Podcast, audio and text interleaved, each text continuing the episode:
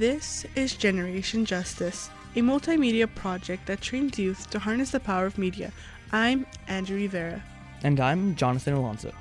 It's Pride Week, and tonight on Generation Justice, we bring you the story of Zane Stevens, co director of the Transgender Resource Center of New Mexico. Zane Stevens will speak about the center's evolution and the importance of finding support in the community. And our cool community calendar will keep you up to date on the events happening around town. We'll also bring you our latest installment of the Resistance headlines. But first, we're going to start things off with some music. Here's People Like Us by Kelly Clarkson.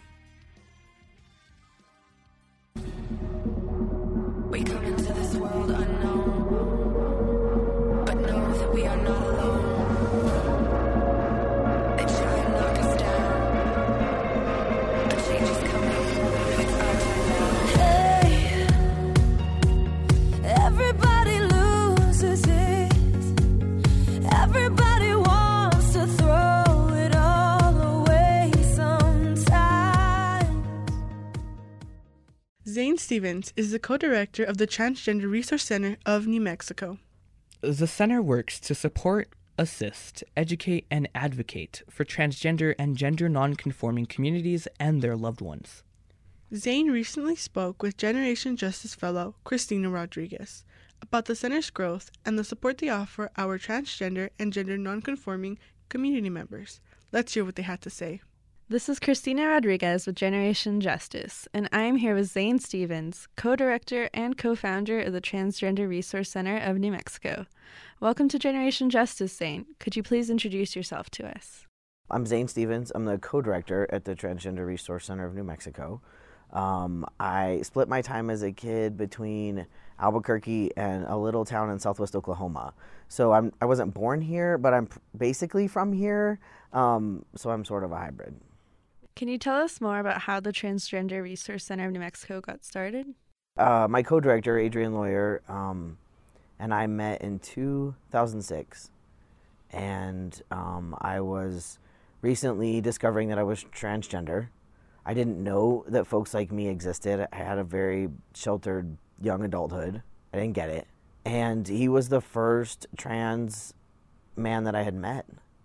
And I realized, like, oh, like you're, I can see myself in, in you. Like, I got it. I think now I can figure this out. Um, and we got to be really good friends. We're not only co-directors, but he's my best friend, and he was a big support for me when I started a transition, and I had somewhere to go to ask the weird questions and to ask the silly things, and um, someone who would celebrate the small changes that were happening, and someone who would help me get through the tough stuff too. And um, we realized that it was really hard for people to find access to doctors or therapists or providers of any kind, community support. Um, and we thought, well, maybe we can do something. You know, we have some skills, we can do something. And um, the very first thing we did was put up a website because that's free, right? Basically free. And I had a computer, and so we were like, well, we'll just gather resources from folks and see who people are seeing and which doctors are they using and which therapists and um, which like social events or community things are they going to, and we'll just put them out there. And then we realized that the need was so much greater and way more than we ever understood. And so we had to do something different. We had to try to make a space where people felt protected and had someone who cared about them and found a way to find community, right? That wasn't necessarily us, right? But to be able to even just provide space for people to get together and make new friends and realize that they weren't all alone and, you know, make relationships that would then help sustain them it's important to acknowledge that someone like me, who is white, who's trans masculine, um, I'm at a certain stage in my transition where I do conform um, to a binary box that most people can identify, whether I feel like I fit in there or not. And so, like, the barriers that I might come up against are, are not the same. They're almost non existent, right? If we're talking about employment or housing or accessing medical providers or any of those things, right? I have a college degree, like I I have a lot of privilege. And so I think the barriers that trans people face when we talk about that, we have to talk about the barriers that trans women of color face. That's what we're talking about. We're not talking about trans people that look like me most of the time. I'm not saying that violence doesn't happen to everybody, but it doesn't happen in the same numbers as it does to trans women of color. And so there are barriers on every front employment, housing. You know, a lot of folks uh, that I know, and from stories that I've been told, people got pushed out of their families of origin at very young ages 12, 13, 14 years old. You can't navigate the world at that age. And they have, and they're doing it, and doing it brilliantly. But then you wind up getting into situations where maybe then you have um, an arrest record, and then maybe you know you didn't get to finish school, and you may be struggling with things like substance use because you have to do what you have to do to get by. And in our like mainstream dominant society, you know, like white mainstream culture, none of that is okay. Being a person of color isn't okay. Being a woman isn't okay. Uh, you know, uh, being out on the street isn't okay.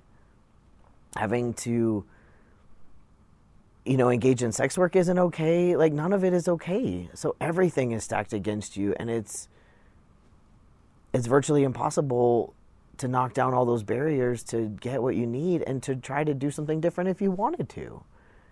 I want it to be different. I want to say, like, oh, well, the barriers are just like anything else, but that's not real.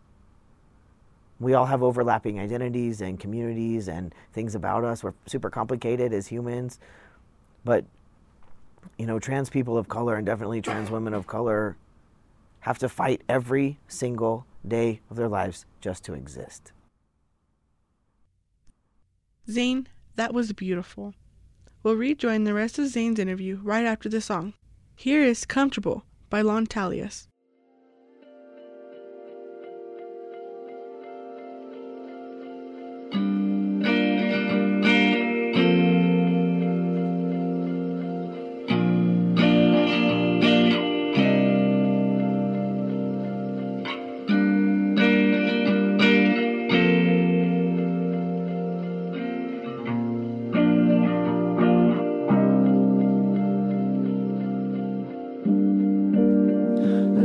I bit my lip until it.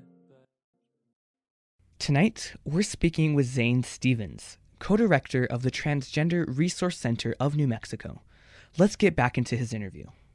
What are the kinds of barriers that the Resource Center faces? I wasn't sure that anybody, when we first started, thought we would make it. And so far, we're still here. We've had a physical location for five years. And that's a long time for a little scrappy nonprofit who had really nothing. We had nothing. We didn't work for nonprofits. We weren't part of that sort of um, structure. And, you know, I think, I think we're willing to learn from our mistakes. I know that I am willing to say when I am wrong, that I didn't understand something, that my privilege got in the way, that I don't know what it's like to encounter some of those difficulties that some of our folks face. And so I think we're really able to use that to our advantage. I know I am able to use that to my advantage for the organization to say, like, we need to get better at this. We need to understand something more. We need to continually be improving ourselves and our analysis of what's happening in the world. And we also need and continue to learn when to step out of the way. I'd love for to be able to shut the door one day on the center and say, we don't need this anymore. People have a place to stay. They have people who care about them. They have community. They are not facing the same types of discrimination and hate and violence. I don't know if that'll happen. But I think we're we try really hard to use all of those things and community involvement, right? It's not the the Adrian and Zane Center, it's the Transgender Resource Center. It's a community based organization. And so I think we've tried really hard and continue to to make sure that the community as a whole, to the best of our ability, are helping decide what's important and what isn't, and what we should work on and what we shouldn't, what services we should add and what we shouldn't. And I think we're at that place in our little evolution where that has to be the the main driver. And one of the biggest privileges in my life is to be able to work with and for the folks that I see every day who are really struggling at the resource center. And now often when they leave they say i'll see you tomorrow zane and i love you. And that that makes it worth it. I can't fix it. I can't change it i can't magically make everybody have a place to stay which i wish i could plop everybody in their own house and remove all their barriers but that's not my place and if all i can do is say i'm i'm here and i don't understand but i'm here and if that somehow helps, then that's all I need. What would your message be to people in New Mexico who are struggling? I think my message to folks who are struggling is probably twofold, and I think it's you know, if you're able to find find a place where you are accepted. Find even if it's one person, even if it's two people, like find a place where people see you and acknowledge you and care about you because you ha- you know you have to find your way and if that will you know that often i think causes people to be more resilient because they do have someone to lean on right? And and ask for help. Be willing to ask for help. Whatever that looks like right? And knowing that no matter what is going on today it's it's not permanent. It it changes. I can't tell you what'll happen five minutes from now or tomorrow or next week. So if you can find a way to just hang on a little bit longer, it will shift because you're worth it. And people care about you, and you have something valuable to offer us that we don't even know yet. And I just hope we get the opportunity to find out what that is before people decide they just can't. And so I think having community support, no matter you know, of some kind. And really be- knowing that it, it will shift. Thank you so much, Zane, for joining us today. And thank you for all of the important work that you're doing here in New Mexico. This is Christina Rodriguez with Generation Justice. Zane, as a youth who has many transgender friends, your words have really impacted me. Seeing the struggle that my trans family and friends have to go through on a daily basis makes me appreciate organizations like yours and the amazing and vital work that you guys continue to do to support our trans friends, family, and loved ones. Thank you for your beautiful and supporting words. Now, here is Halo by Beyonce.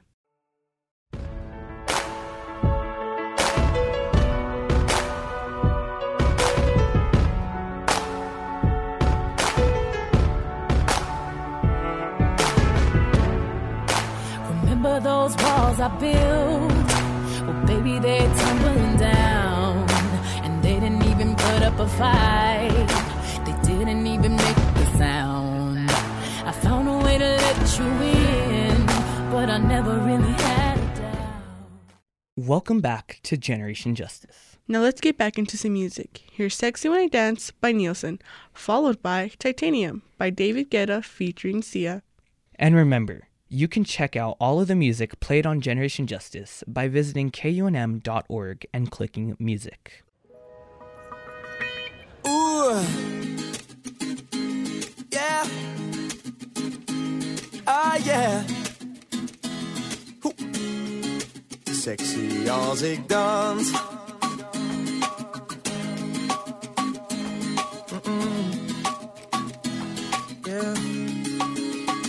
Ah, weet je wat het is? Ik heb geen goede moves. Maar zie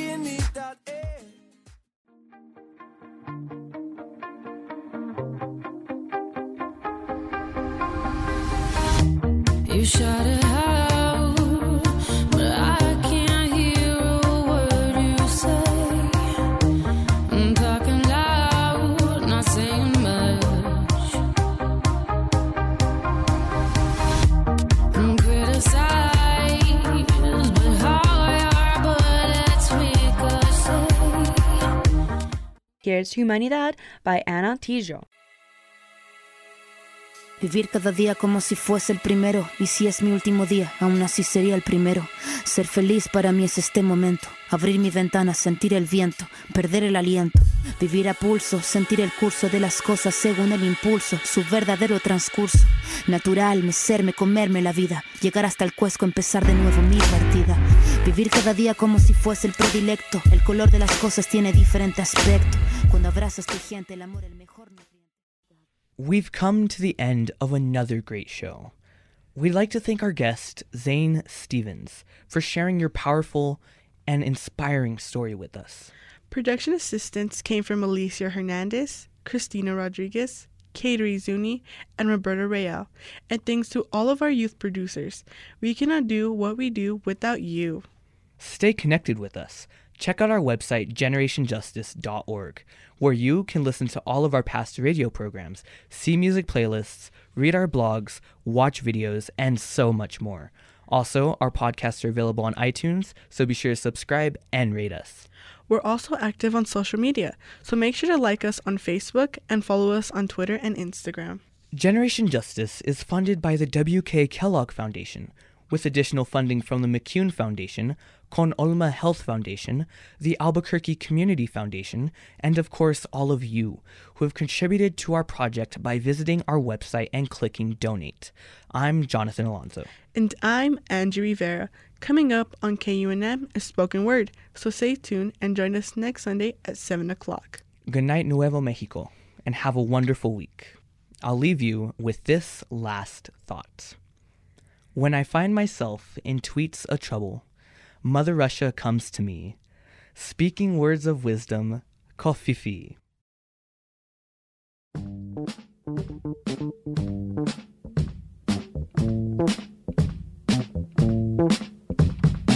Nobody likes you, nobody cares. Nobody wants you, nobody cares. To extend a greeting, a connecting lands. Life is just a jaded game to them. They will give it a chance.